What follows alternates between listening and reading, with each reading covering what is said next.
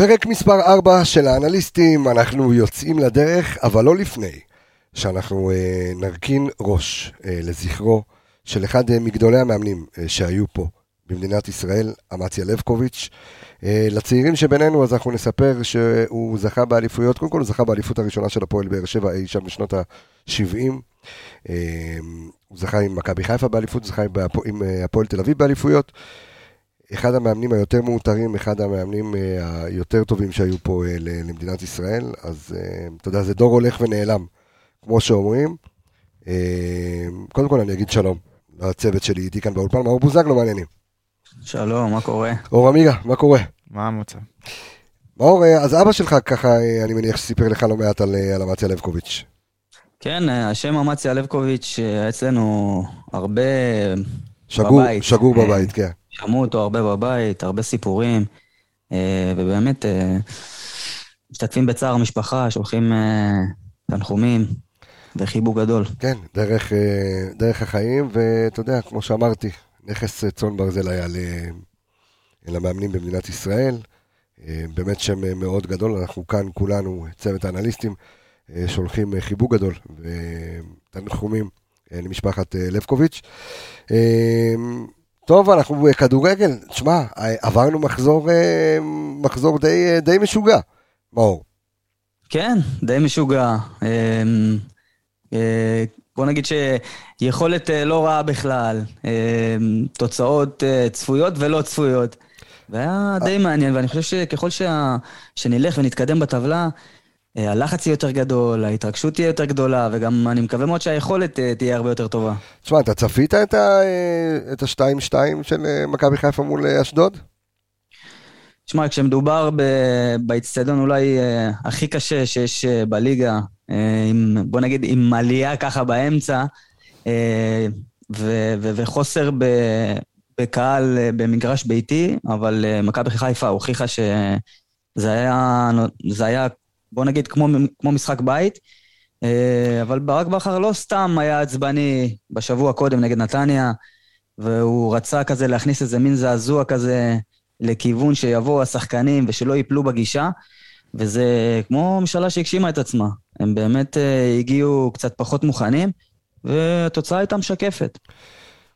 כן, אתה יודע, ניתחנו את זה בכל מיני פלטפורמות אור, אבל מכבי חיפה פוגשת את אשדוד, שהיא גם, אנחנו נדבר על זה בפרק היום, היא תעשה חיים גם מאוד קשים להפועל באר שבע, אנחנו רואים את הקבוצה של רן בן שמעון מתחברת לה, ראינו כמה שחקנים כמו זוהר זסנו וקני סייף, שבאמת נתנו, שיחקו אותה, אתה יודע, מול מכבי חיפה, אנחנו רואים את אשדוד מתחברת, קבוצה בצלמו של רן בן שמעון, מניח שגם להפועל באר שבע היא תעשה בעיות. אין לי ספק בכלל, תשמע, היא הוציאה ארבע נקודות מהאלופה ומהסגנית, ועכשיו מגיעה הפועל באר שבע, עם כל הבלגן שאנחנו שומעים שהיה שם השבוע, לא שקט, לא רגוע, לא ישחק לטובתה, רן בן שמעון, אני בטוח שכין את הקבוצה שלו בצורה טובה. עוד איזה משהו מעניין, מאור אמר שזה אחד המגרשים הכי קשים שיש בליגה, אז כנראה שגם לצוות השידור היה קשה להגיע, והם שידרו מאולפן בהרצליה, אין מקום לשים שם שולחן, אין מקום, הם שידרו מאולפן בהרצליה, לא הגיעו לנו, זה יפה. כן, ואני יכול להגיד לך שזה אחת החוויות הכי, שלא הרגשתי בהן נוח, לא הייתה אווירה באולפן, אתה יודע, כאילו אנחנו רואים מה שאנחנו רואים בטלוויזיה, וכאילו לפי זה אנחנו מדברים ומנתחים, זה לא היה פשוט מבחינתי, גם ככה כל העסק הזה הוא די מוזר ואני צריך להשתפשף, אבל זו עוד אחת מהחוויות שצריך... לא רק זה, יש גם קטע שהמצלמה לא רואה את כל הצד השמאלי של המגרש. תקשיב, זה מגרש שצריך ללכת, לשים את הפלומבה, לנעול ולזרוק לים, סביבה בכחול זרוק למים. מצד שמאל תמיד רואים את ג'קי בן זקן, או את הגב שלו, תגיד, יש דבר כזה, בעלים של קבוצה עומד מאחורי גדר, כאילו זה... שבע הציע כמו בן אדם תות. יש הרבה חוויות וסיפורים בכדורגל הישראלי, אבל זה שלנו, נחבק את זה. כן, נחבק את זה ונדבר על זה כמו תמיד.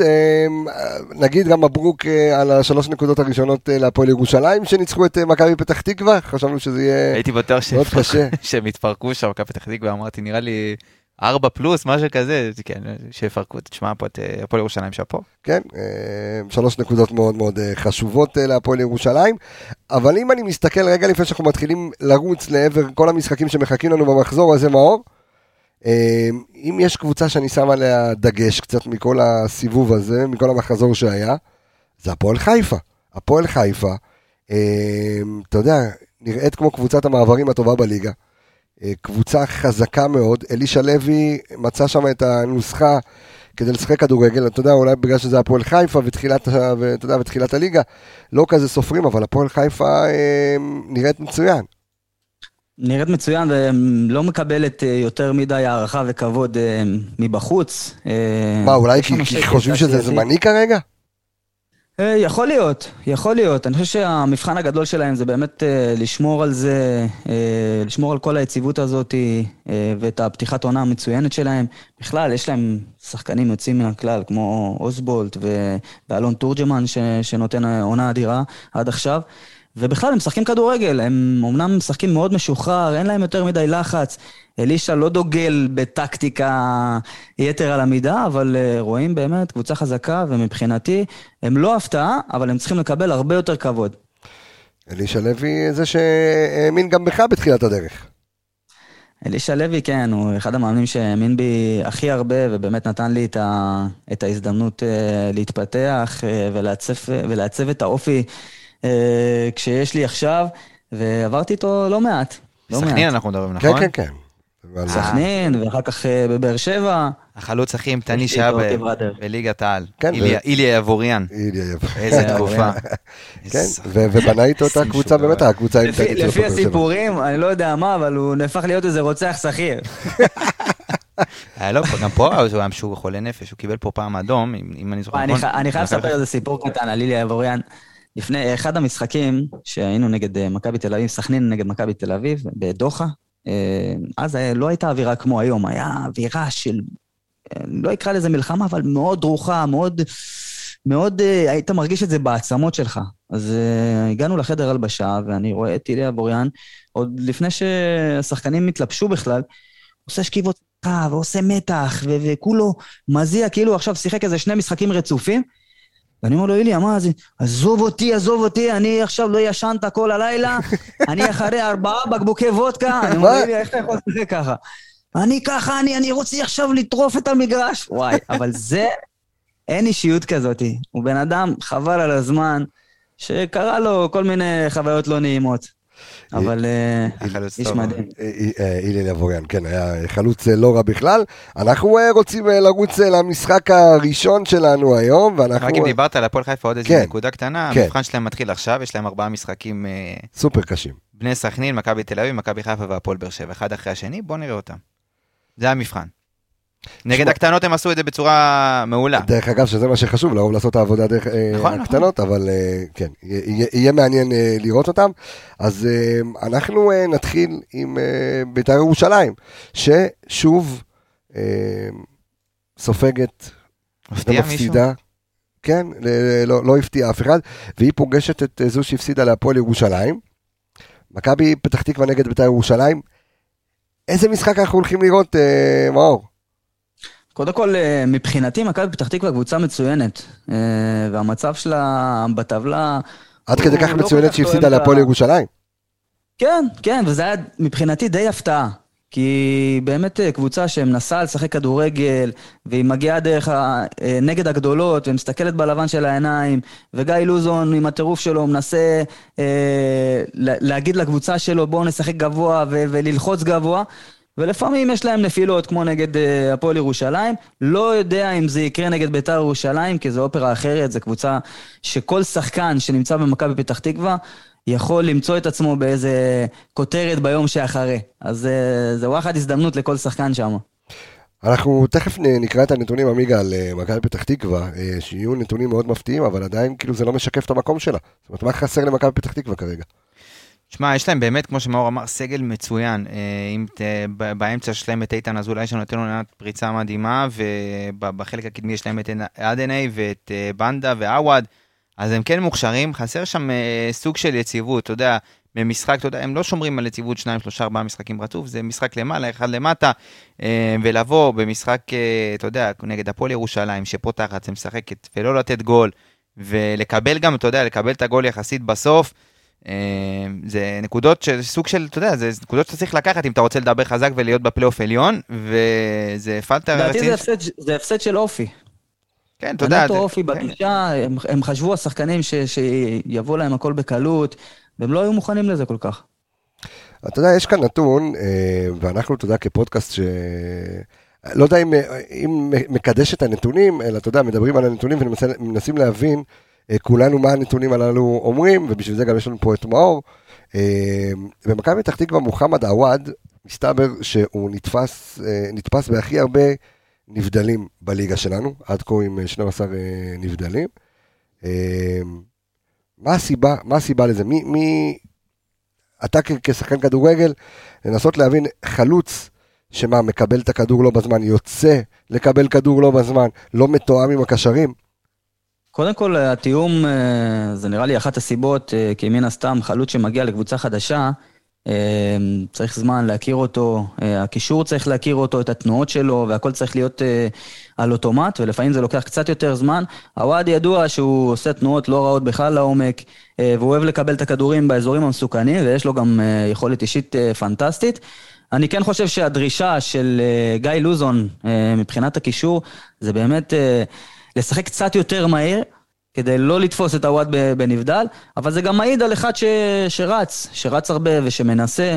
אני דווקא חושב שהנתון הזה הוא, הוא לטוב... לטובת הוואט, רק שהוא צריך לשפר אותו.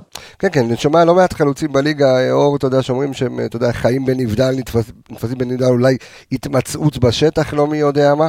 מאור נותן כאן תמונה אחרת לגמרי.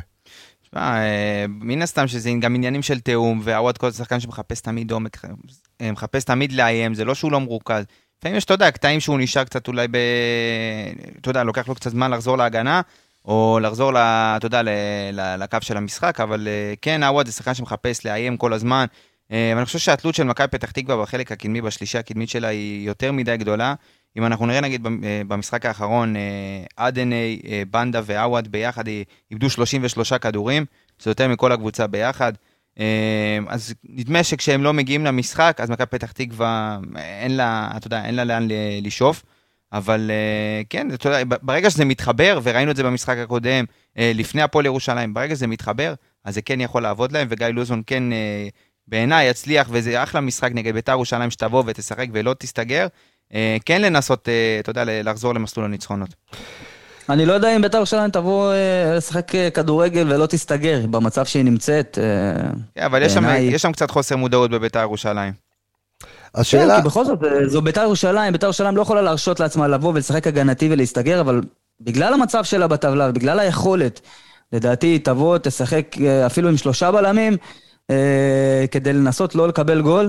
כל משחק הם שווים מעל לשער למשחק, שזה נתון די מדהיג, והם צריכים לעצור את זה. ועצוב שאנחנו מדברים על ביתר במונחים של להישאר בליגה ולשרוד, אבל שהם הביאו את עצמם למצב שאין להם יותר מדי ברירות, והם נמצאים במקום ה-אחת עשרה עם שמונה נקודות.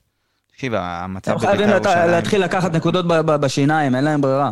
בדיוק, הם צריכים לפתח קצת יותר מודעות עצמית, אתה יודע, הם משחקים, ראינו אותם אחרי חמש דקות נשארים בעשרה שחקנים, פתאום שואה יוצא דקה ארבע עשרה, את גני שנכנס בחילוף, נותן גול עצמי דקה תשעים, צריך קצת, קצת אופי, קצת אופי, בדרך, בדרך רע מאוד לרדת ליגה בית"ר ירושלים. השאלה אם אתה יודע, אם המאמן כבר צריך לשלם את המחיר, או שאתה יודע, כל מאמן אחר לא יהיה לו מה לעשות שם. אני אגיד לך מה, אני עוקב אחרי בית"ר ירושלים מתחילת העונה, ובאמת אני, אני דוגל בזה לתת למאמן את הזמן שלו, אבל לא בהכרח תמיד יש את הסבלנות לתת לו את זה, ואני חושב שהוא מרגיש כבר את הלחץ על הכתפיים, את, ה, את ההתנהלות מסביב, את החוסר שקט. אבל הקהל, ו... הקהל לא מפנה, הקהל, לפי תחושה שלי, לא מפנה לו אצבע מאשימה, כי מבינים שזה, אתה יודע, זה תוצר של כל הברדק שהולך שם. כן, זה החוסר שקט שאני מדבר עליו, והשחקנים גם מרגישים את זה, ברגע שה, שהאדמה, אתה יודע, באיזשהו אופן לא יציבה, והקרקע לא יציבה, אז זה ישר משליך על המגרש ועל היכולת, ו, ואז מתחיל חוסר ביטחון על השחקנים, והשחקנים בורחים ברגעים של לחץ, ופתאום אין מה לעשות, שיש חוסר מזל, זה מגיע עד הסוף, אתה מקבל גול אה, עצמי, אה, דקה תשעים, תשעים ואחת, ואז מתחיל עוד הפעם, הלחץ גובר, ואתה צריך להתמודד עם זה, ואתה נכנס ללופ שזה יכול לסחרר אותך ממש, ואני לא בטוח שהיום השחקנים של בית"ר ירושלים יש להם את האופי להתמודד עם זה במצב הנתון, בגלל זה אני חושב שהיא אחת המועמדות, לרדת. אם, אם אנחנו מסתכלים רגע על הנתונים ולהבין עד כמה ביתר ירושלים היא חסרת אופי, בדיוק מתכתב עם מה ששניכם אמרתם, זה שמבין תשעה שערים שספגו ביתר ירושלים, שימו לב, שלושה מהשערים האלה היא ספגה בתוספת הזמן, אוקיי? והם הביאו לאיבוד נקודות, אם זה היה מול קריית שמונה, מול הפועל תל אביב ומול נוף הגליל, ועוד שני שערים, אנחנו מדברים על חמישה שערים, היו בתוספת הזמן של המחצית הראשונה מול אשדוד ומול הפועל חיפה. זאת אומרת, מה קורה, בר... מה קורה ברגע שהזמן החוקי עובר? זאת אומרת, ברגע הם איבדו שלוש נקודות ככה, זאת אומרת, הפסידו במקום לקחת נקודה, שלוש פעמים, זאת אומרת, אם הם לוקחים את השלוש נקודות האלה, הם מקום שישי היום. אז תשמע, ביתר ירושלים קבוצה... אז מה קורה אחרי הדקה תשעים? שתבין, זאת אומרת, זה... כשאתה יודע, ואתה, אתה יודע מה, אני מסתכל רגע על הראש של המאמן, אתה כמאמן בא ואומר, אוקיי, דקה ארבעים, סליחה, אנחנו יודעים שאחרי הדקה ארבעים וחמש, אם אתה תספוג או לא משנה מה, אם התוצאה היא לא כזו לטובתך, זה מומנטום לקבוצה השנייה, או שאם אתה מפקיע זה מומנטום בשבילך, אבל ברגע שהיא סופגת שני שערים, בתוספת הזמן של המחצית הראשונה, ומאבדת נקודות בתוספת הזמן, יש פה משהו רע מאוד באופי, זאת אומרת, זה האופי עד כדי לא קיים. אני די משוכנע, אני די משוכנע שקומן אה, מגדיר להם דקות, שזה צריך להיות אה, ולקחת קצת יותר אחריות, שזה בדרך כלל דקות סיום, אה, וזה שקבוצות אה, פתאום נופלות לתוך העניין הזה, ומקבלות שער ומפסידות משחקים ולא לוקחות נקודות, אה, זה דברים שאפשר לשפר אותם, אבל רק השחקנים עצמם, אני לא יודע כמה השליטה של המאמן בדקות האלה, הם, הם, הם, זה, זה, זה לא, אין לזה משקל יותר מדי. ברגע שהשחקנים על המגרש, הם צריכים לדבר בינם לבין עצמם, להגיד להם, תשמעו, הנה, אנחנו בדקות סיום, צריכים לקחת יותר אחריות, לשחק יותר מבוקר, במיוחד בדקות ש, שיש לחץ על ה, על השער שלהם. ואני, אני לא מאשים פה את המאמן. אני חושב שהשחקנים צריכים לקחת על עצמם קצת יותר. עזוב, אני לא מדבר על לכבוש שערים, כי לפעמים זה, זה קרמה, וגם ראינו את רונלדו וה, והמפעל שלו ב, בליגת אלופות, שזו הדוגמה הכי קלאסית, ששחקן מרגיש כל כך טוב במפעל הזה, לא משנה מה, הוא יכבוש, כי הוא מרגיש את זה בעצמות. ברגע שאתה מאמין, זה קורה. ואותו דבר, הפוך. ברגע שאתה מאמין שאתה, אתה יכול לספוג שער, אז זה גם קורה דקות סיום. אין, אני לא חושב שיש לזה אה, משקל על, על העניין של, של המאמן. אני מסתכל פה רק על השחקנים. חסר שם מבוגר אחראי בהרכב של בית"ר ירושלים. אני חושב שאופיר קריאף, אתה יודע, הוא כן סוג של ותיק, אבל הוא אמוציונלי נורא. צריך שם מישהו שירגיע, ואם זה לבוא בדקה שמונים וחמש, ולא, אתה יודע, לא להתלהם, ולהישאר, להבין שאתה בעשרה שחקנים, ואתה לא צריך לספוג את הגול יותר מאשר אתה צריך לתת את הגול בצד שני. ואני חושב שזה מה שחסר לבית"ר ירושלים, קצת מודעות עצמית, קצת איזה מישהו שאסוף את החבר'ה חמש דקות, עשר דקות לסיום, אם זה מחצית, אם זה סוף המשחק. יש להם שחקנים צעירים שהם צריכים להבין את המעמד, גם להבין את הסדר גודל של הקבוצה שהם משחקים בה, והם בקצב צבירת נקודות מאוד מאוד רע. אז בואו ניתן כמה נתונים לפני שנעבור למשחק הבא. אז בית"ר ירושלים עדיין אחרונה בליגה, שימו לב, בקטגוריות הבאות, איומים לשער יש לה רק שבעה למשחק, איומים למסגרת רק שניים, רק שתיים נקודה עשרים וחמש למשחק, ניסיונות למסירות מפתח, ארבע בסך הכל, חילוצי כדור, ארבעים ושתיים חילוצי כדור, עדיין אחרונה בליגה בכל הקטגוריות האלה. במה היא כן ראשונה בית"ר ירושלים? שימו לב, בסחיטת עבירות, אז שלוש עשרה נקודה שבע במשחק, ויש להם גם אחוזי הצלחה בדריבלים, הודות לג'אסי, ג'אסי, ג'אסי, אדמין ג'אסי, שהוא ראשון מבין שחקני התקפה בליגה באחוזי הצלחה בדריבל. השאלה מה הדריבל הזה לא יוצא ממנו שום דבר, כי אין, נורא מזכיר לי את הקבוצה של שנה שעברה, המון המון שחקנים כדור לרגל, אין מה לעשות את זה. חוגג אמר, הגדיר את זה הכי יפה, הוא התאהב, הוא נפל בשבי של הדריבל. אתה יודע, זה עוד, עוד נקודה ככה לציון, לרעה, לניהול של בית"ר ירושלים. שאתה בונה קבוצה כל כך לא מאוזנת, ואתה מביא ארבעה, חמישה שחקנים שמשחקים בחלק הקדמי, שכולם בעצם אותו דבר, אז ככה זה נראה גם בסוף. כן, כמו שהיה להם בעונה שעברה, מיכאל אוחנה, ירדן צ'ואה, אלירן עטר, עידן ורד. אגב, אין בעיה עם שחקנים שהם דריבליסטים, אבל הדריבלים צריכים להיות באזורים המסוכנים, הם צריכים להיות קצת יותר אה, עם מדד של יעילות, ופה נכנס לתמונה המאמן, ברגע שלמאמן יש דרישות, והוא אומר, סתם דוגמה לזריאן או לבואצ'י, או לג'סי, תעשו את הדריבלים באזורים המסוכנים, או תוציאו רוחב, או תיבטו לשער, רק שם הם יכולים להשתפר ולעשות קפיצת מדרגה.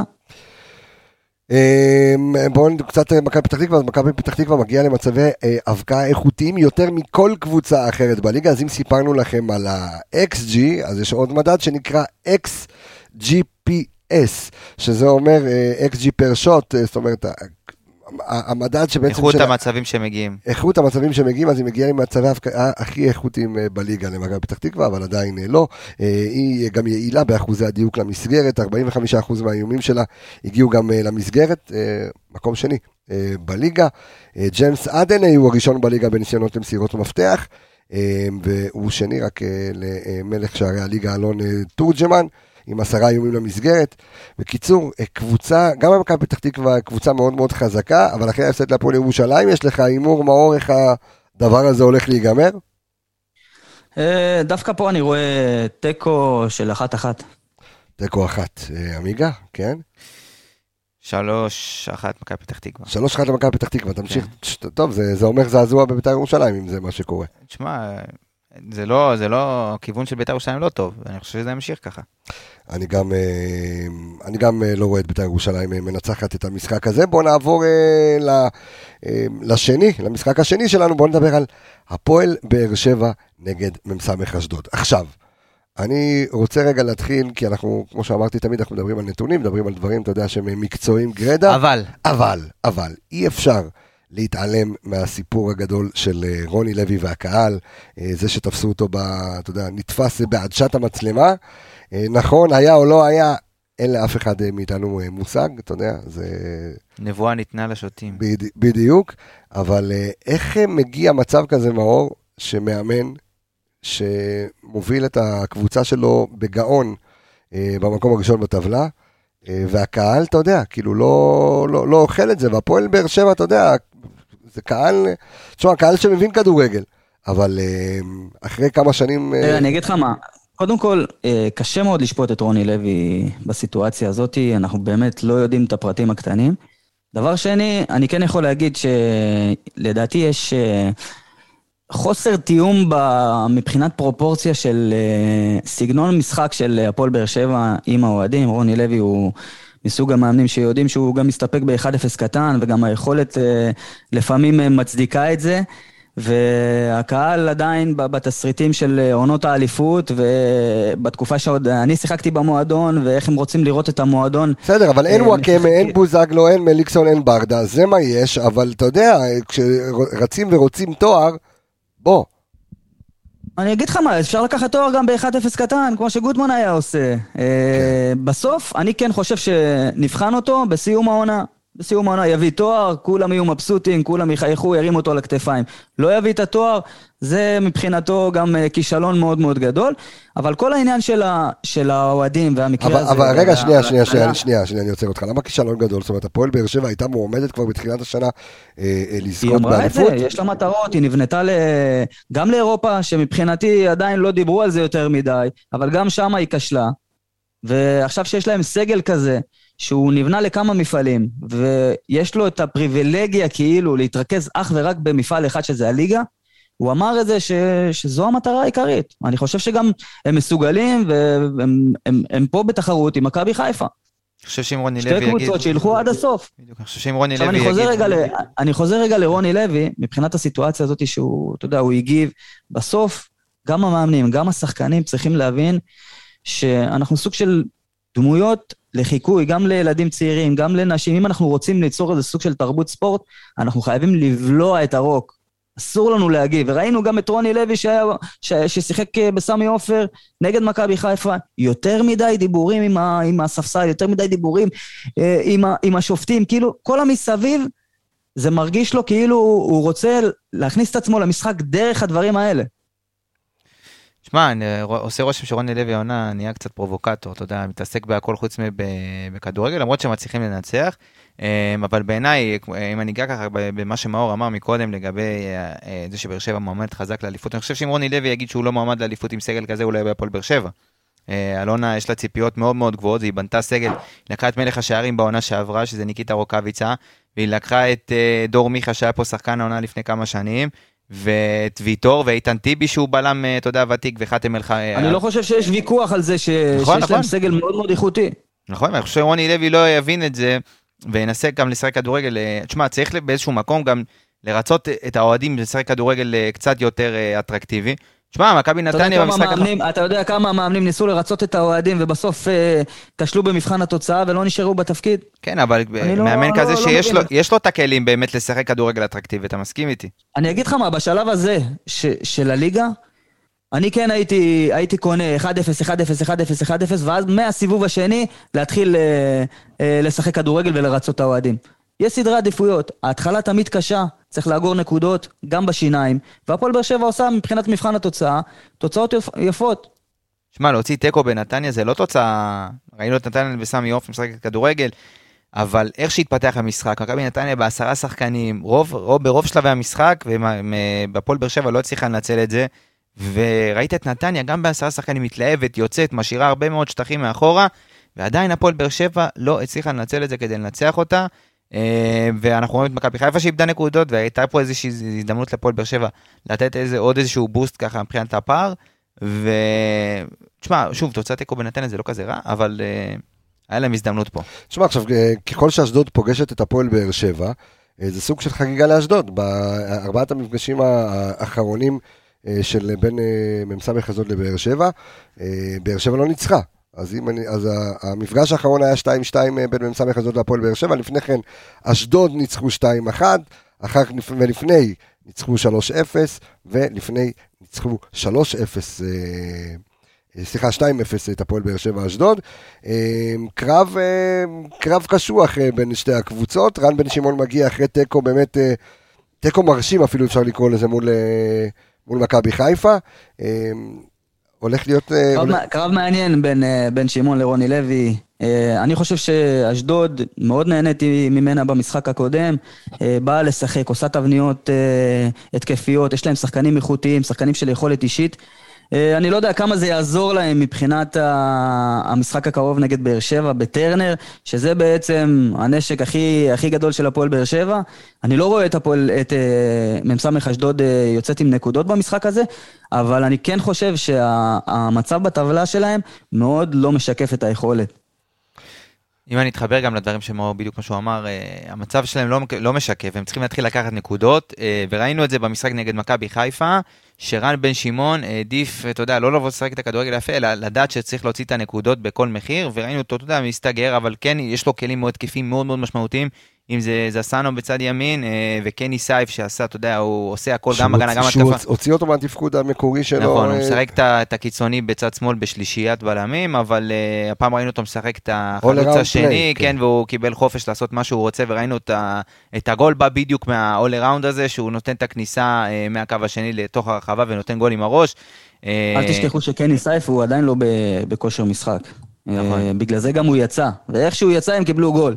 אתה יודע, יש לזה גם נתון של פסיכולוגיה מסוימת, ברגע שאתה משאיר על המגרש, וגם שאלתי את רן בן שמעון, בן שמעון אחרי המשחק, למה הוצאת את קני?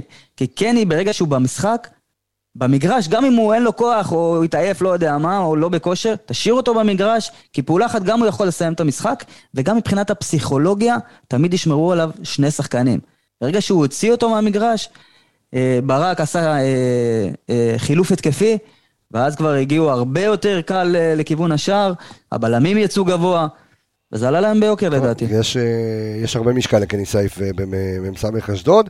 אם אני רוצה רגע להסתכל על למי יש משקל מאוד כבד, כי דיברנו בפרקים האחרונים, גם דיברנו על בריירו, ודיברנו על כל מיני שחקנים, אבל שימו לב רגע לדבר הבא, רמזי ספורי, מעורב מתחילת העונה, בשמונה שערים בכל המסגרות, שזה כמו כל השנתיים האחרונות שלו ביחד.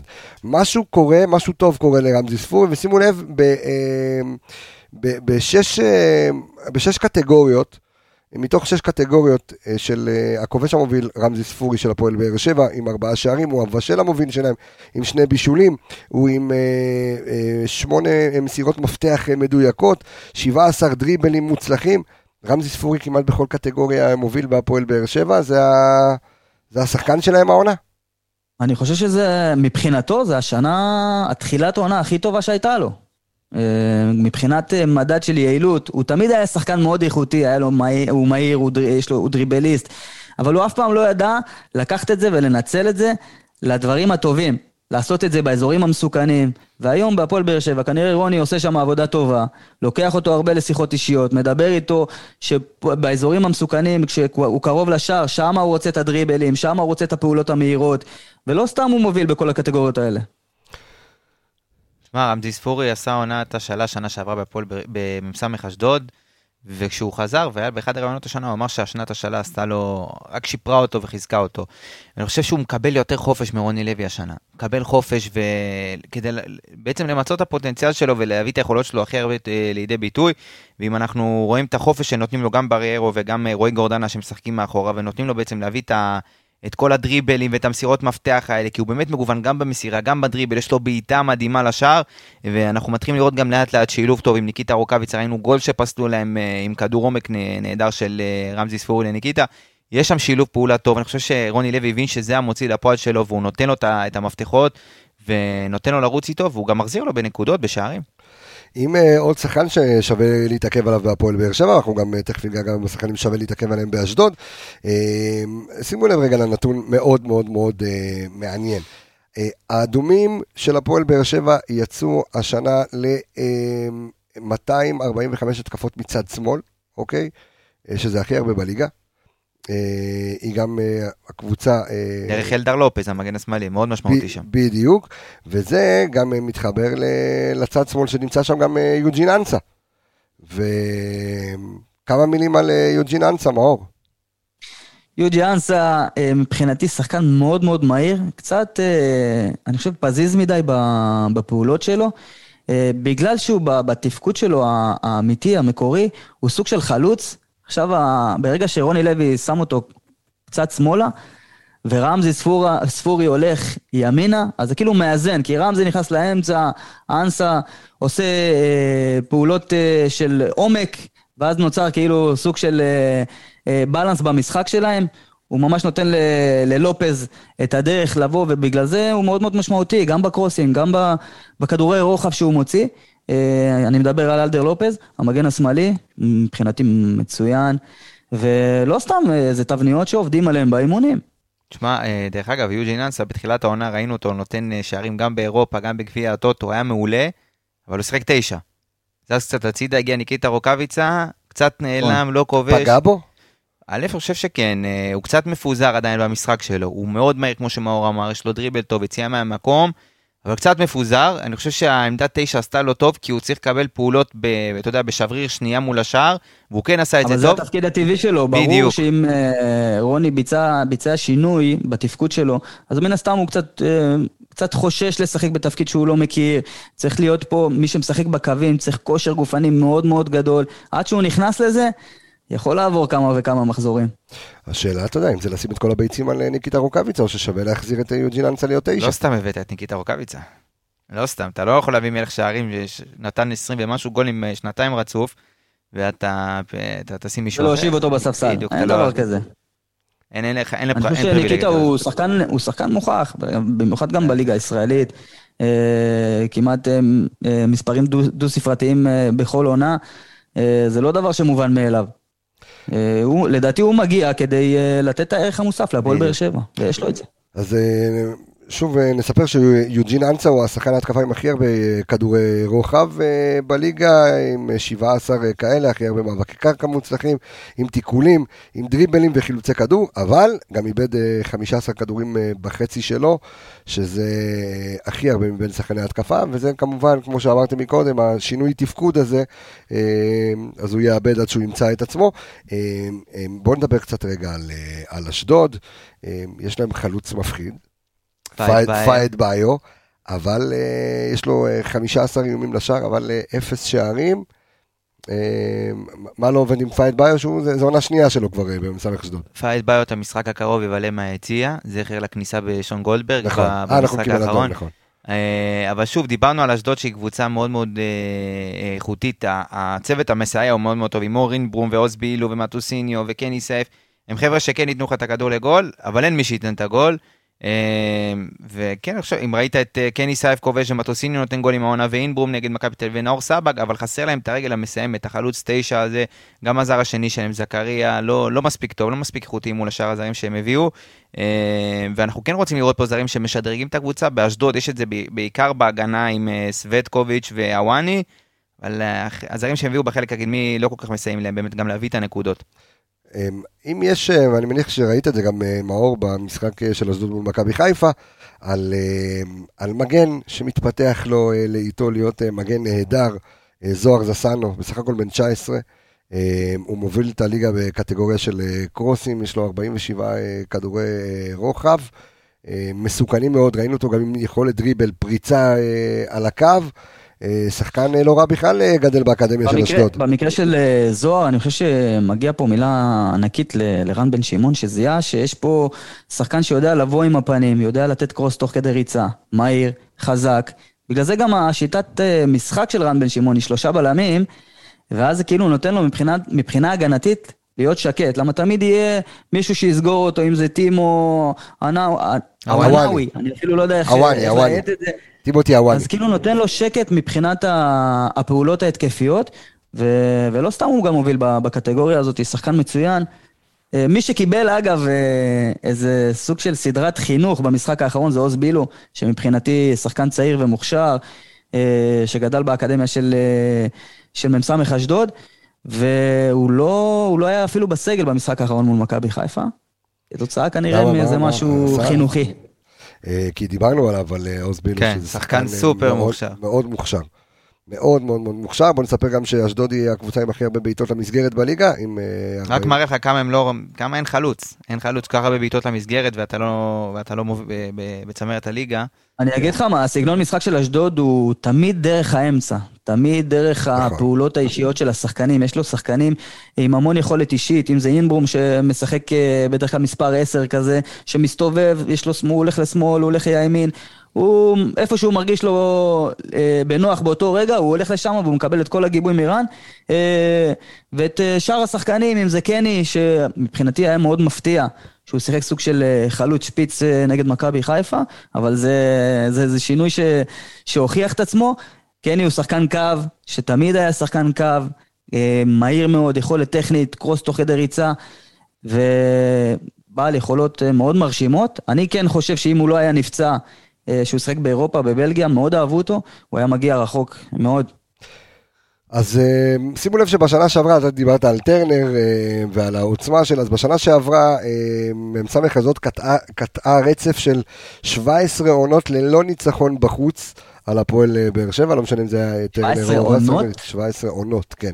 ללא, ללא ניצחון בחוץ על הפועל באר שבע, והמאזן עמד על אחד עשר הפסדים משתי, מ-שנים עשר משחקי ליגה ביניהם בבאר שבע, אבל שימו לב שממוצע השערים ב-שלושים ושמונה המפגשים בין, בין הקבוצות, עומד בערך על כמעט שלושה שערים למשחק.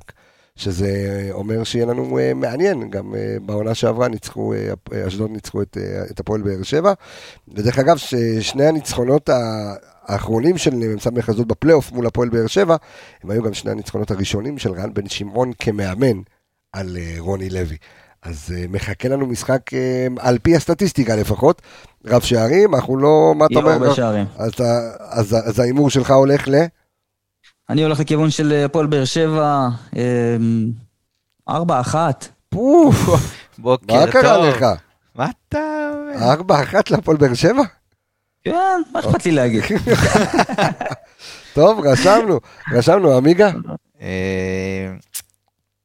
שתיים אחת אשדוד. זהו, זה בדיוק מה שרציתי להגיד. שתיים אחת אשדוד. מה, זה משפיע עליי הזיכרונות שאני שחקתי בהפועל באר שבע נגד ממסמך אשדוד, אין? תמיד היה משחק עם הרבה מאוד שערים. בעבר היו זמנים. כן, אבל כן, זה קשה, כי אנחנו ראינו בארבעת המפגשים האחרונים בין שתי הקבוצות לא ניצחה באר שבע. יפה, טוב, אתה אומר ארבע אחת אשדוד, אנחנו אומרים שתיים אחת, ארבע אחת להפועל באר שבע, אנחנו אומרים שתיים אחת לאשדוד. יפה, טוב, אז אנחנו נעבור לקבוצה הבאה עלינו לטובה. מכבי חיפה. לא, לא דיברתם, הדרבי, אה, את הדרבי נשאיר לסוף. כן, הדרבי זה הסג המרכזי. הדרבי הגדול, אנחנו בואו נדבר על מכבי. לדרבי צריך לבוא מסופר. אז בואו נדבר על מכבי חיפה, מכבי חיפה מול קריית שמונה, מכבי חיפה שבעת שאנחנו מקליטים את... בעת ובעונה. שאנחנו מקליטים את הפרק הזה, זה ביום משחק של מכבי חיפה מול סלאביה פראג, אנחנו עוד בבוקר, אז אנחנו לא יודעים מה תהיה התוצאה, לכן מי ששומע את הפרק הזה במהלך הסוף שבוע, בטח כבר ידע, אבל זה... נאחל לה בהצלחה, ושתייצג אותנו בכבוד. חד משמעית, על אף שאנחנו מאוד סקפטיים לגבי זה, כל זה יהיה בטל ובבוטל למי ששומע את הפרק הזה ביום שישי ואילך, אבל... בטל בקשישים.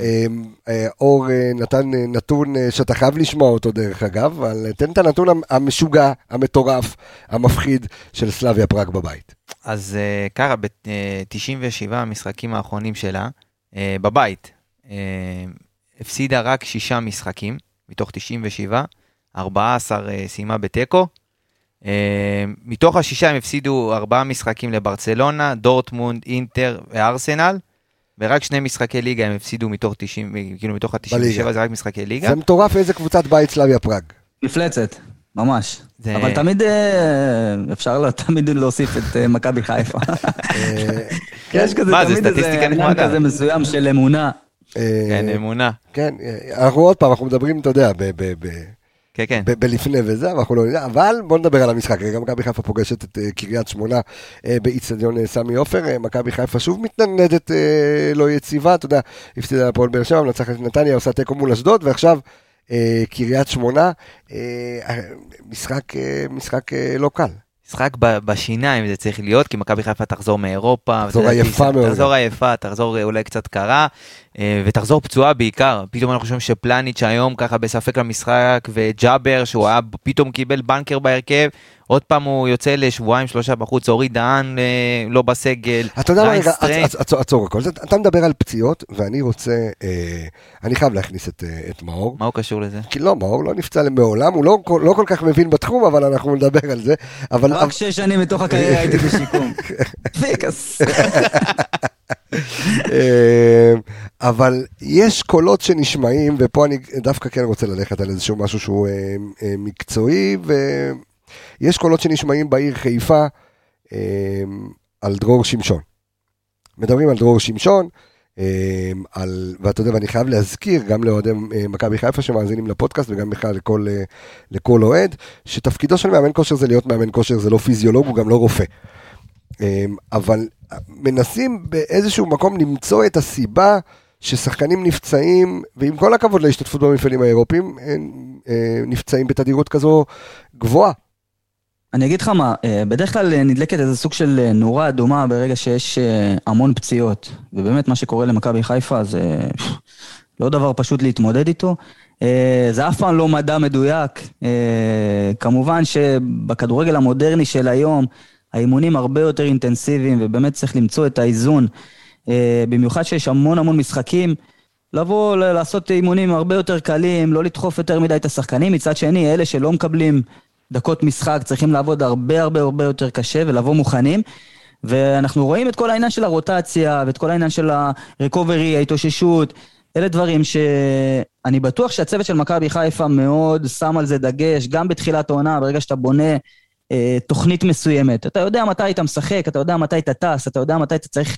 לעשות אימונים קלים יותר, מתי לעשות אימונים בעצימות גבוהה יותר, ואני לא יודע אם, אם אפשר פה לשים איזה אצבע מאשימה על, על מאמן כושר או מאמן מנטלי או לא יודע מה. בוא, אין ספק, אין ספק, אבל אתה יודע, אתה התאמנת תחת דרור שמשון, לקחת איתו אליפויות, כאילו, אתה יודע, מאמן כושר מצוין. אני כן יכול להגיד לך שהוא לוקח את זה מאוד מאוד קשה, את העניין הזה, כי באמת השחקנים הם כמו הילדים שלו, ואני אני משוכנע שהוא תמיד, כמו שכולם מנסים למצוא אשמים ולמצוא את הסיבות, הוא ביום, בלילה, מחפש את הסיבות, כדי לדעת איך להתמודד עם זה, ולפעמים יש, יש דברים אבל שהם... פה, אבל, אבל, מן... אז, אז, אז זה מה שאני אומר, אבל הוא לא פיזיולוג, הוא מאמן כושר. אני זוכר, היה בהפועל באר שבע, היה פיזיולוג פולני, אם אני לא טועה? נכון. נכון, היה פיזיולוג לוקס. פולני. לוקאס היה פיזיולוג פולני, מכבי חיפה כרגע... ועדיין, גם בתקופה ההיא, היו פציעות, ואין מה לעשות, זה זה, אני חושב ש... זה חלק מהמשחק, ועם זה צריך להתמודד. לא סתם יש סגל מאוד מאוד גדול לכל קבוצת כדורגל, שזה גם, אתה יודע, מאפשר גם פחות כאב ראש למאמן, מצד אחד. מצד שני, לשחקנים שלא משחקים, יש להם פה כאילו הזדמנות, מה לשחק נגד סלאביה פראג בחוץ, זה הזדמנות שלא חוזרת, לקנות את המקום שלהם, ואחר כך המומנטום והביטחון ישר משליך על הליגה. אז אין פה רק דברים שליליים. לא, כן, צריך למצוא את האיזון, ומכבי חיפה כמו שאמרת מגיעה מגיעה פצועה למשחק הזה, ומגיעה שוב גם, אתה יודע, עם זה שהפועל באר שבע, אתה יודע, בטוב, וכל כל עיבוד נקודות כזה או אחר מגדיל את הפער, על אף שזה סך הכל מחזור תשיעי יהיה, אבל אתה יודע, עכשיו הצמרת מתחילה להתאפס לה.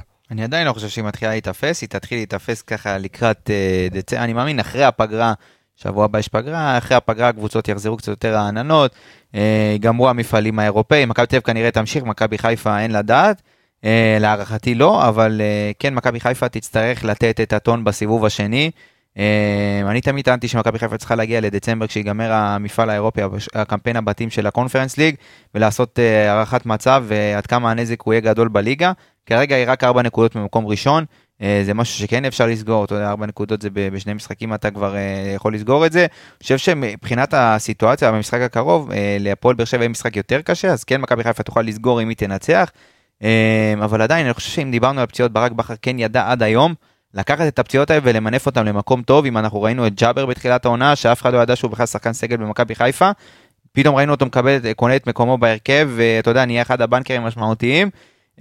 אולי עכשיו, אתה יודע, זה זמנם של יובל אשכנזי, מאור לוי כאלה, שיבינו שאין מה לעשות, זה הסיטואציה, וכרגע הם תצטרכו לשחק עד שיחזרו נטע לוי, אופרי ארד, ריין סטריין וכל החבר'ה הפצועים. מעניין אגב לראות את יובל אשכנזי, איך התמודד עם מה שקרה בשבוע שעבר, שהוא נכנס דקה חמש עשרה ויצא דקה ארבעים וחמש. כן, אני חושב על שזה... אתה הבנת את החילוף הזה של ברק בכר, או אתה הבנת את זה בזה שהוא טעה? אני הבנתי, גם ברק התייחס לזה, ואמר בצורה הכי אמיתית, שהוא היה חייב לעשות חילוף התקפי, ויובל אשכנזי שילם את המחיר, זה לא בהכרח בגלל שזה יובל אשכנזי. החילוף לכשעצמו, בחצי הראשון, היה לא טוב. כבר אז הוא היה צריך להכניס את שרי ולא את יובל אשכנזי, כי הוא ציפה משחקן שלא משחק באופן סדיר מתחילת העונה, קיבל אולי חצי שעה, ארבעים דקות בליגה מתחילת העונה, בתשעה, שמונה משחקים, זה לא מספיק, אתה לא יכול לצפות משחקן שמשחק ארבעים, חמישים דקות בתחילת העונה, לבוא ולתת לך פתאום איזושהי תצוגה, וזה לא שם. יכול להיות שאם יובל אשכנזי לא היה נכנס, אז הוא לא היה משחק בכלל במשחק הזה. יכול להיות, אבל זה עדיף מאשר לשרוף אותו, אתה יודע, נכנס דקה אחת עשרה ויוצא במחצית, זה לא נראה טוב, גם בחדר הלבשה, אתה יודע, אני לא יודע איך מקבלים את זה בחדר הלבשה, אבל אתה יודע, יובל הוא אישיות, כאילו, תופסים ממנו בחדר הלבשה, הוא אחד הוותיקים, הוא... אני בכלל חושב שיובל אשכנזי חייב לעזוב בינואר כדי לקבל דקות משחק, כדי להחזיר לעצמו בחזרה את השמחה במגרש. הוא גם לא צעיר. עשרים ושמונה, עשרים ותשע? כן, משהו כזה, הוא לא, הוא לא צעיר, אתה יודע, שעכשיו אתה... הוא צריך לשחק, הוא שחקן, הוא שחקן סופר מוכשר, הוא, יש לו משהו שייחודי, אתה יודע שאנחנו לא רואים הרבה בליגה, זה קשרים שמצטרפים מהקו השני, ותנועה לעומק, וכניסות לרחבה. אני חושב שהוא כן צריך לשחק, והוא יוכל לקבל דקות בקבוצות אחרות. במכבי חיפה יש סיטואציה שהיא קצת בעייתית העונה. גם אני חושב שברק לא מחזיק ממנו כל כך, וגם יש לך אינפלציה של קשרים. תשמע, עניין מנטלי, אתה יודע, שחקן שמגיע מכפר שלם לבני יהודה, בני יהודה למכבי חיפה, אתה יודע, יש פה איזשהו גרף עלייה מאוד חד, ומצד שני שפתאום אתה גם נותן עונה ראשונה במכבי חיפה שהיא מאוד מאוד טובה, אצל, אצל בלבול, ואז אתה יודע, כאילו מגיעה הנחיתה, זה קצת קשה, אבל בוא נדבר רגע על עירוני קריית שמונה, שפסידה שלוש אחת בבית למכבי תל אביב, מקבלת עוד קבוצה קשה על הראש, אני מבחינתי, אני רואה את קריית שמונה מועמדת יחד עם הפועל ירושלים לירידה. אין להם מספיק מכל הקטגוריות שאנחנו רוצים וצריכים בכדורגל, לא מפקיעים מספיק, לא אגרסיביים מספיק, שאני רואה די משעממים בכדורגל שלהם, אבל אני חושב שהמשחק הזה הוא קודם כל בשביל מכבי חיפה, זה יהיה תלוי במכבי חיפה. דיברנו על גישה, מכבי חיפה, אין משחקים קלים, בואו, אין משחקים קלים בליגה, ו- ו- וגם עכשיו שמכבי חיפה תחזור מאירופה, היא צריכה לבוא ולהתאושש ו- ולנוח, ואז ממשחק של חמישים אלף צופים להגיע לסמי עופר, אמנם שהוא יחסי מלא, אבל עדיין נטו בגישה ותלוי במכבי חיפה. אני, אני חייב להגיד שאנחנו תוך כדי שאנחנו מדברים, עולה לכתבה בוואן, על, על מאמן הכושר הקודם של מכבי חיפה, על נאיל קלארק, ורק דיברנו על זה שיש שמות וזה, אז מתחילים ככה לבחוש בתוך המרגם כביכול הנוח שיש במכבי חיפה, וקצת... זה התפקיד של התקשורת. זה יעשה קצת בלגן, אני מניח. אין ספק, אני חושב שזה לא במקום בכלל, כאילו גם הצהרות שהוא יוצא, וגם, אתה יודע, אתה ביום של משחק, זה פתאום שחקנים מקבלים, אתה יודע, זה סוג, יש פה סוג של הדלפות, אתה יודע, ששחקנים אומרים לו שהם מרגישים שהם לא חדים. תשמע, זה, זה לא נעים ביום של משחק, לא צריך להתעסק בדברים כאלה. אני לא בטוח ששחקנים מדברים, יכול להיות שזה גם המצאות של התקשורת. אנחנו יודעים את זה מקרוב גם. זה, כן, זה, אני זה... מקווה מאוד, כי זה לא לעניין בכלל. אתה יודע, יש צוות מקצועי שלקח פה אליפות שנה שעברה, וצריך לכבד אותו ועושה עבודה טובה. לקח אליפות, הוא קבלן של תארים. בדיוק. דרור שמשון. כן. קבלן של תארים, אני לא יודע אם יש שחקן שמתקרב אליו מבחינת כמות תארים שיש לו. ביתר ירושלים והפועל תל אביב, והפועל באר שבע, ומכבי חיפה, ונבחרת ישראל. זה שבע שמונה אליפויות, בוא, זה... המאותר ביותר בישראל. כן, כן. כן, כן, מאמן כושר עם אליפויות כמעט כמו יעקב אילן. משכמו ומעלה ואישיות גדולה. טוב, אז מכבי חיפה תנסה לגייס את מירב הכוחות שלה אחרי המשחק מול סלאביה פראג כדי לשחק מול קריית שמונה. מישהו רואה פה הפתעה? אני לא רואה הפתעה. סמי עופר, לא יודע, בגלל שזה תלוי במכבי חיפה, זה הכל תלוי איך הם קמים בבוקר. תוצאה, תוצאה. הם יחליטו שהם רוצים לנצח. אני אגיד לך, מכבי חיפה היא קבוצה מאוד מאוד התקפית. בגלל זה הם מרשים לעצמם לפעמים יותר מדי, ואם מגיעה קבוצה שהיא קצת, קצת איכותית, היא יכולה באמת להביך את מכבי חיפה, ובגלל זה גם הפתיחה, אתה יודע, הלא כל כך טובה של מכבי חיפה. אבל עדיין נמצאים בטוב ובצדק, משחקת כדורגל, וזה נטו בגישה. בגלל זה גם ברע, כל הזמן שם על זה דגש. תן לי תוצאה. שתיים אפס מכבי חיפה. שתיים אפס מכבי חיפה, גן עמיגה? אפס אפס. שלוש אחת מכבי חיפה. שתיים אפס אפס. יפה. נעבור למנה העיקרית. נעבור למנה העיקרית. יהיו לנו עוד קטנות על הקטנות, אבל אנחנו נעבור למנה העיקרית. הדרבי התל אביבי.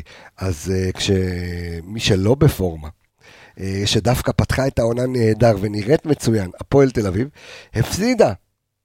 סכנין קיבלת רכה על הראש. מה זה? כפסידה שלוש אפס לסכנין, ומכבי תל אביב ככה שהיא תוששה לה על חשבון קריית שמונה, מגיעים לדרבי, כלי שעתי ככל שיהיה, תכף אנחנו ניגע בנתונים, לדרבי חוקים, האימא של החוקים משלו, מה מחכה לנו בדרבי הזה, מאור?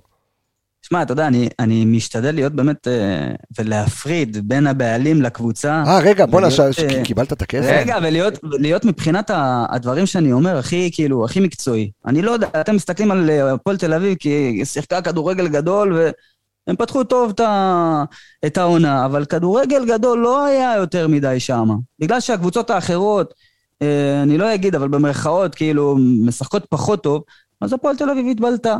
אבל כן, הם, הם מסוגלים לנצח כל קבוצה, כי הם קבוצה שיוזמת, ו- ו- והשחקנים שהגיעו עוד משנה שעברה, הם סוג של עמוד התווך, והם נותנים כוח מאוד מאוד גדול, גם לשחקנים הצעירים, גם לשחקנים הוותיקים יותר. ורואים קבוצה חזקה, בואו, הפועל תל אביב קבוצה חזקה, אבל לא צריך לצאת uh, בהצהרות יותר מדי, כי זה עושה להם רק רע. אם דיברנו על הפועל, אתה יודע, אמרתי בתחילת הפרק, על הפועל חיפה שעכשיו מתחיל המבחן שלה, אז המבחן של הפועל תל אביב התחיל במחזור שעבר, והולך להיות להם עכשיו סדרת משחקים, היה להם את סכנין, עכשיו דרבי, מכבי חיפה, הפועל באר שבע. ובסוף יש להם גם מכבי נתניה בסיום הסיבוב, אז בואו נראה אותם מתחילים לקחת נקודות נגד הקבוצות שבאמת, אתה יודע, יותר איכותיות, הם עד עכשיו לקחו את הנקודות איפה שהם היו צריכים לקחת, וצברו עשו אחלה של פתיחת עונה, ואם היית אומר לי בתחילת העונה, שמכבי תל אביב, שהפועל תל אביב אחרי מחזור שהיא תהיה בצמרת, ומכבי תל אביב תסתכל עליה מלמטה, אז הייתי אומר שאתה לקחת איזה משהו, אבל כן, הם עשו אחלה פתיחת עונה. יש להם קבוצה וסגל טוב, בואו נראה אותם בדרבי, זה, זה מבחן סופר, כאשר ראינו אותם נגד סכנין, אה, התוצאה שיקרה, בואו, אני ראיתי את המשחק, סכנין זה, זה פרסה מה שקורה שם, באמת, אני ראיתי את המשחק, התבאשתי בכדורגל שלנו, תכף אנחנו ניגע בסכנין אבל, אה, הפועל תל אביב לא הגיע לה להפסיד, ובטח שלא שלוש אפס, אבל אה, זה שוב, זה מבחן אופי קטן שהם לא עברו אותו, ובואו נראה דרבי, אקבר של המבחן, אה, של המבחן אופי, אה, בבלומפילד, משחק של מכבי תל אביב, אני מאמין שבלומפילד יהיה מלא בוא נראה. תשמע, מה שקורה להפועל תל אביב מול מכבי תל אביב, זה כמעט כמו מה שקורה למכבי חיפה מול מכבי תל אביב. שימו לב, הפעם האחרונה שהפועל תל אביב ניצחה דרבי, זה היה ב-עשרים ושש לאפריל אלפיים וארבע עשרה. אז ניצחו שלוש אחת. אלפיים וארבע עשרה? אתה יודע בן כמה הייתי? לא רוצה לדעת. מאזן השערים בשבעת המשחקים האחרונים בין הקבוצות עומד על שמונה עשרה שתיים לטובת מכבי תל אביב, והמפגש האחרון בין הקבוצות היה גמר גביע המדינה שהוכרע בהערכה לטובת מכבי תל אביב. בוא נעשה זה, מאור, איפה אתה היית ב-אלפיים וארבע עשרה? אבל במכבי תל אביב נראה לי, לא איפה היית? לא, בחול נראה לי, לא. לא, אלפיים וארבע עשרה? הייתי בבלגיה. אה, בבלגיה היית. בחול, נכון. הייתי בסטנדרט ליש, כן. אבל תשמע, הדרבי התל אביבי זה תמיד משהו שחודך על העצמות, מבחינת האווירה, מבחינת הסיקור. כן, אבל עדיין הפועל תל אביב לא מצליחה לנצח. יש פה איזה מחסום, יש פה איזה מחסום מסוים. מה זה מחסום? הפועל תל אביב לא מספיק טובה, אלא מה זה שחקנים מספיק טובים מול מכבי תל אביב, שאתה יודע, עם השנים, רמזי אבי וקיארטנסון. הם מקבלים היום את מכבי תל אביב בתקופה שהיא מאוד מבולבלת, מחפשים אחר מאמן חדש, בליגה הם לא מספק את הסחורה, ותשמע, יש להם פה איזה סוג של חצי אמונה שהם כן יכולים לעשות את זה, אבל זה מזכיר לי את התקופות שאני הייתי במכבי תל אביב, שהיינו מגיעים לדרבי, לא היה עובר דקה, שתיים, מתחילת המשחק, בום, היינו מקבלים גול, וזה היה נגמר בתוצאה שמאוד מביכה. וגם כאן, המחסום הזה שיש בהפועל תל אביב, להגיע לדרבי, וכל האוהדים מדברים על טיטולים ועל חיתולים, ונותנים להם להרגיש כאילו הם דוד נגד גוליית, זה מאוד מאוד משפיע. אתה מגיע למשחק הזה, וניר קלינגר הוא מאמן הגנתי, הוא יבוא רק כדי להפריע ולצאת להתקפות מתפרצות, ומכבי תל אביב תצטרך להראות פה את היכולת, כי יש להם איכות, ואני האמת, אני לא רואה את הפועל תל אביב יוצאת עם נקודות במשחק הזה. מכבי תל אביב קצת? רק, רק נספר שזה הפעם הראשונה מאז עונת אלפיים ועשר אלפיים ואחת עשרה שהפועל תל אביב מגיעה לדרבי, כשהיא מעל מכבי תל אביב בטבלה. אז חלפו להם עשר שנים בדיוק. עברו חלפו. שהם באים פיבוריטית.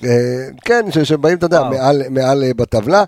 שימו לב שהמאזן של קלינגר נגד מכבי תל אביב לא כזה מזהיר כמאמן, אז המאזן שלו עומד על עשרים ושניים משחקים, שימו לב, בסך הכל שני ניצחונות, ארבע תוצאות תיקו ו-שישה עשר הפסדים, יש לקלינגר מול מכבי תל אביב.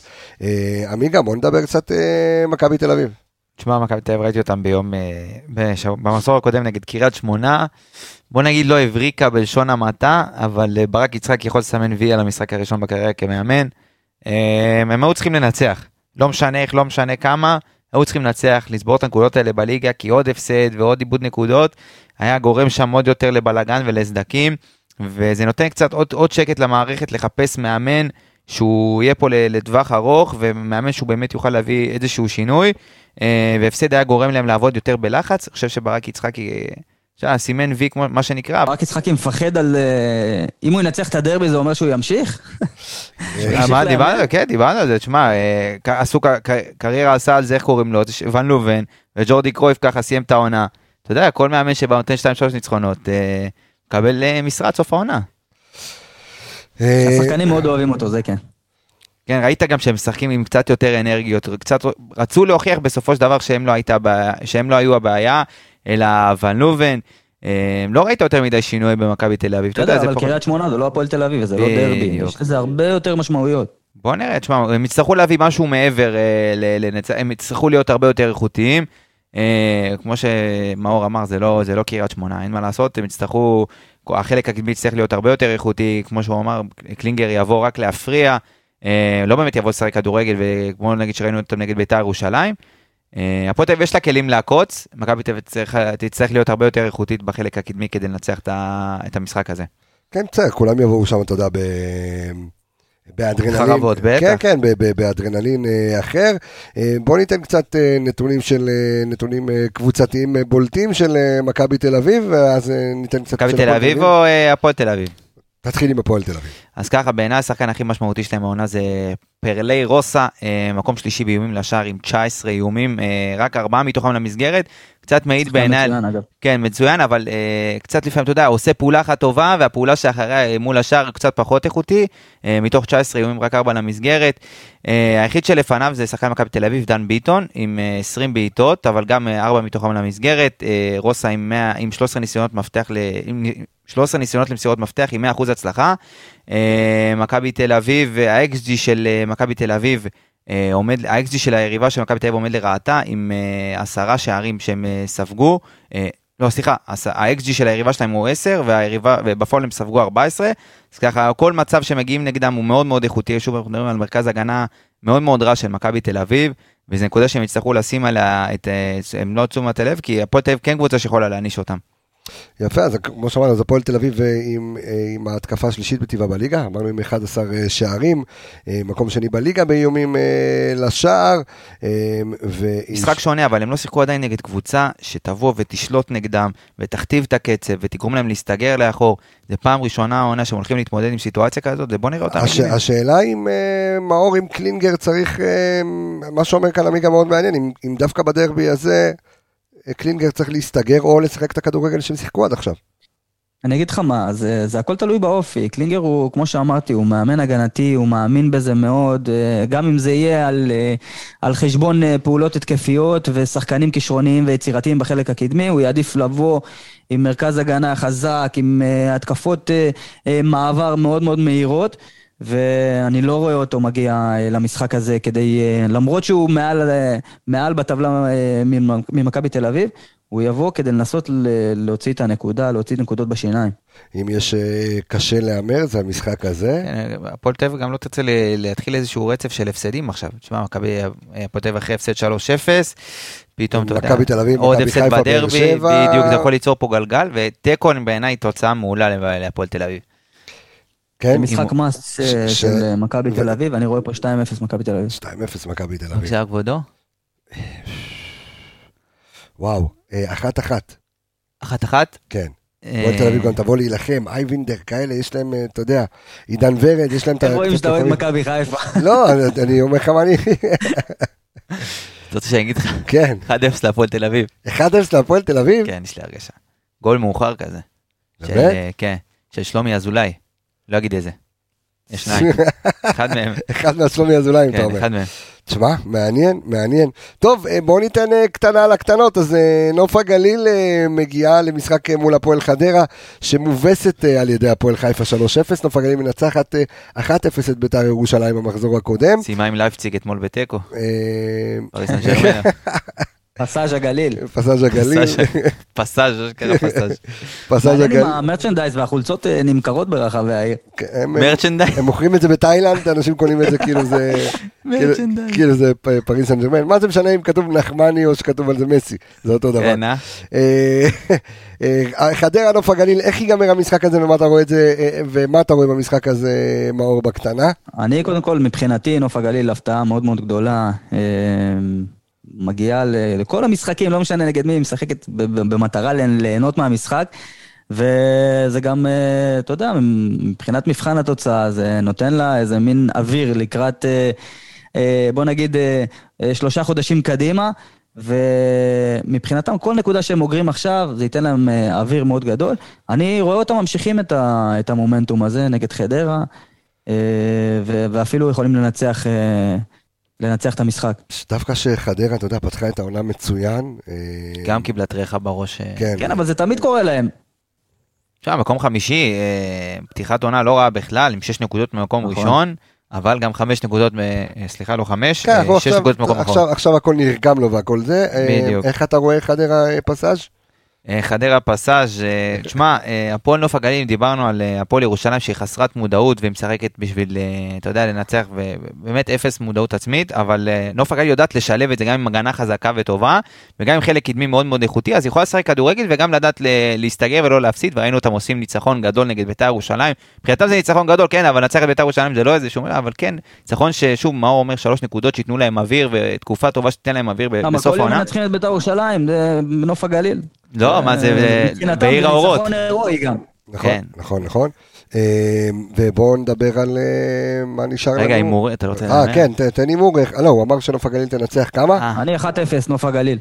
דקה תשעים וארבע עצמי. אם זה קורה, אתה מקבל מה שאתה רוצה. כן, נו. אני אומר... שלוש אחת נוף הגליל. שלוש אחת נוף הגליל. אוקיי, אני רואה את חדרה חוזרת למסלול, שתיים אפס לפועל חדרה. איזה מסלול? אה? מסלול מרוצים. בואו נדבר על המרעננת הרשמית, אני חושב שתי המרעננות הרשמיות של המחזורים האחרונים, גם הפועל ירושלים שניצחה לראשונה במחזור הקודם, מול מכבי נתניה של בן אילם, שישחקו בשעה שלוש. בצהריים. זה שעה של השכנה. שעה, כן, אחרי החמין, שעה שלוש, הפועל ירושלים. של החמין ואז אחר כך שנץ. כן. חיים של זמר. השאלה אם ישנו שם ביציעים בטדי, הפועל ירושלים מול מכבי נתניה, איך הולך להיראות המשחק הזה מאור? קודם כל, הפועל ירושלים הייתה רגילה בליגה הלאומית, לשחק בימי שישי, בשעות כאלה, אז במקרה הזה יש להם יתרון, אבל מצד שני, שאני מסתכל על מכבי נתניה וה... והעוצמות האנרגיה שבן אילם הכניס לקבוצה הזאת, והאמונה שהוא יחדיר בקהל, ילך לכיוון יותר מכבי נתניה, כי זה גם תלוי במכבי נתניה. מכבי נתניה קבוצה שיש בה, יש בה הרבה מאוד שחקנים עם יכולת אישית, הרבה מאוד שחקנים איכותיים, והיא בנויה גם על הקהל, תלוי כמה קהל יגיע. אני חושב שהקהל יהיה לא קשור קצת להגיע לירושלים, אבל אני חושב שגם הקהל נותן דחיפה. לא, רק שמכבי נתניה יגיע גם לסמי עופר במספרים יפים.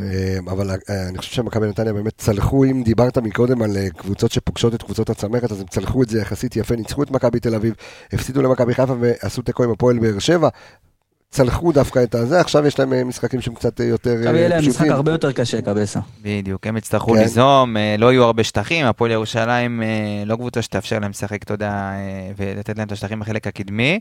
כן, בן אילם נכנס. ופה אגב נכנס בן אילם מבחינתי. עכשיו, נגד הפועל ירושלים, שהוא צריך ליצור סוג של תבניות, גם הגנתיות, גם התקפיות, שהוא צריך ליזום, שהוא צריך לשלוט במשחק. פה אנחנו צריכים לראות את מכבי נתניה של בן אילם. בדיוק, ואתה יודע, זה לא משחק, זה משחק שגם צריך להחזיר שוב אנרגיות, אתה מגיע אחרי שלושה משחקים, שאתה לא צריך לדבר יותר מדי, זה מכבי תל אביב, מכבי חיפה, הפועל באר שבע, זה, אתה יודע, אצטדיונים מלאים, ואווירה טובה, פה אתה מגיע נגד הפועל ירושלים, שבת, שלוש, אתה יודע, זה, צריך להרים איזשהם אנרגיות חדשות, כדי לנצח את המשחק הזה, ואם ראינו את בן אילן, בעיני אחד הסינקים היפים שראיתי במשחק האחרון, הוא בא להוציא, הכדור יצא לאוט, והוא בא להוציא אוט, אתה יודע, מהאטרף של המשחק, כשהוא משחק, הוא בא להוציא אוט, הוא חי את המשחק, שיב, זה שפו ענק, כן. כן, תוצאות. אני הולך מכבי נתניה, שתיים אפס. שלוש אחת נתניה. שלוש אפס נתניה. כמה גולים, אנחנו נותנים פה כאילו אנחנו בצ'מפיונס. ונסיים במשחק של בני סכנין שמנצחת שלוש אפס את הפועל תל אביב ופוגשת בבית את הפועל חיפה שמנצחת שלוש אפס את חדרה. זה באמת קרב, קרב מרתק, על מי גדבר אליי. אני חייב מילה על סכנין, ראיתי את המשחק האחרון בבלומפילד נגד הפועל תל אביב, שערוריה, ראיתי את מחמוד קנדיל, א' תתבייש, כאילו באמת, באמת תתבייש, כל שנייה וחצי אתה נופל על הרצפה, זה לא כדורגל, לא ככה משחקים, אנחנו לא נהנים, מרחו איזה רבע שעה עשרים דקות מהמחצית הראשונה, רק על פציעות, נפל, חזר, יצא, חיל, תקשיב, זה מוציא את החשק לראות הכדורגל, וגם השופטים לא... מזכיר את הבעלים של הפועל תל אביב בבוררויות. כן, אתם מושכים את הזמן, לא, תקשיב, זה נראה רע, זה, זה מביך, אני ישבתי בבית והתבאסתי לראות את המשחק הזה, אמנם ניצחו שלוש אפס, הכל טוב, הכל יפה, אבל זה לא כדורגל, זה מבאס לשבת ולראות את הכדורגל שלנו ככה, באמת.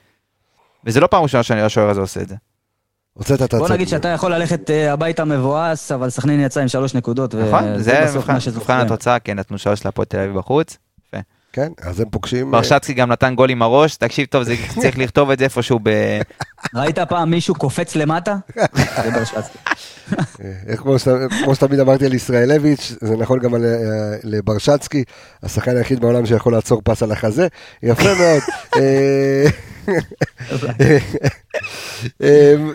טוב, והפועל חיפה המרעננת הרשמית של ליגת הבורסה לניירות ערך מגיעה לסכנין, איך התפתח המשחק הזה מאור? קודם כל זה משחק שיהיה מאוד אגרסיבי, מאוד חזק מבחינת שתי הקבוצות, מרכז שדה מאוד מעובה, מאוד חזק, וזה גם מה שיהיה, יהיה הרבה כדורים ארוכים, פחות כדורגל, אולי זה גול במצב נייח, ואני רואה את הפועל חיפה, אם היא רוצה באמת להישאר בטופ, זה מבחינתי משחק שהיא חייבת לקחת בו שלוש נקודות. לפני שהיא יוצאת לסריה. כמו שאנחנו יודעים על דוחה, זה לא פשוט לשחק שם, מגרש קשה מאוד, ואווירה קצת אחרת ושונה. וסכנין, אמנם, אני לא יודע אם זה עשה לה טוב, הניצחון הזה על הפועל תל אביב, כי היא קצת תבוא, כאילו עכשיו היא רוצה לתת, כן, לתת הצגה, וזה תלוי בהפועל חיפה. בדיוק, כמו שאמרו, הניצחון שלוש אפס הוא מאוד מאוד משקר, ויכול קצת לנפח להם את החזה, מאשר, אתה יודע, אחד אפס בשיניים, מלחמה, נתנו שני גולים דקה תשעים, הפועל חיפה שוב מציגה עוד משחק עם יכולת טובה, חנן, מה מצליחה, אלון טורג'מן ואושבולט, מסתמנים כצוות צמד החם בליגה, לסכנין יהיה מאוד מאוד קשה לנצח את הפועל חיפה, אבל הפועל חיפה יוצאת למשחק חוץ שהוא גם סוג של מגרש, אחד הקשים בליגה, משחק מאוד מאוד מאוד מרתק. באמת, אחד המשחק. גם הביאו להם כנפה לפני המשחק, אז אני לא יודע. תשמע, הייתי באיצטדיון פעם של סכנין, ישבתי בקבש. מדקה שלושים וחמש, הכבש כבר על המנגל. אני בעיתונאים, ישבתי בסכנין, עוד שהייתי שדר קווים, הייתי משדר הרבה בסכנין, הייתי עולה ליציע עיתונאים במחצית, הייתי צריך רק מגרפה בשביל להוציא את הטבולה מהשיניים, פנקים אותך כאילו... חשרת עליהם סבח פחרי? גם זה, כן, גם זה. הכבוד שהם נותנים, חבל על הזמן. גם זה, כן, תוצאה חברים, ואם זה אנחנו נסיים. שתיים אפס הפועל חיפה. טוב לך. כן? שתיים שתיים. שתיים שתיים. שתיים שתיים הפועל חיפה. סכנין עם קייל עושה אחד אפס. אחד אפס קייל? משהו כזה, אחד אפס קייל, יהיה מעניין, וזהו, ואם זה אנחנו סיימנו, תודה, לזכור את הכל, יהיה מעניין. אנחנו יוצאים לפגרה קצרה. אנחנו, יכול להיות שכן, יכול להיות שלא. זאת אומרת, יש נבחרת שבוע הבא. אולי, לא, יכול להיות שאנחנו נעשה אולי איזה פרק, אולי נארח איזה מישהו, אי אפשר לדעת. הכל תלוי, גם מאור יוצא לפגרה, אתה יוצא לטס לפשהו, לאנשהו? כן, קליל. סופה שעם האישה, תשמע, השתגעת כבר. אז אנחנו נאחל לכולנו גם פגרה מהנה. אני רוצה להגיד תודה רבה לכל האנליסטים סביב הפודקאסט שלנו, אז תודה רבה לגיא נעמתי, לזוהר שווה, לטל שץ, ליניב רונן ולעדן רוף. תודה רבה לך אור עמיגה, בוזגלוש, תודה רבה, פגרה נעימה, אנחנו נשתמע אחרי הפגרה, אני רפאל קבס החברים, נשתמע בפרק הבא, ביי ביי.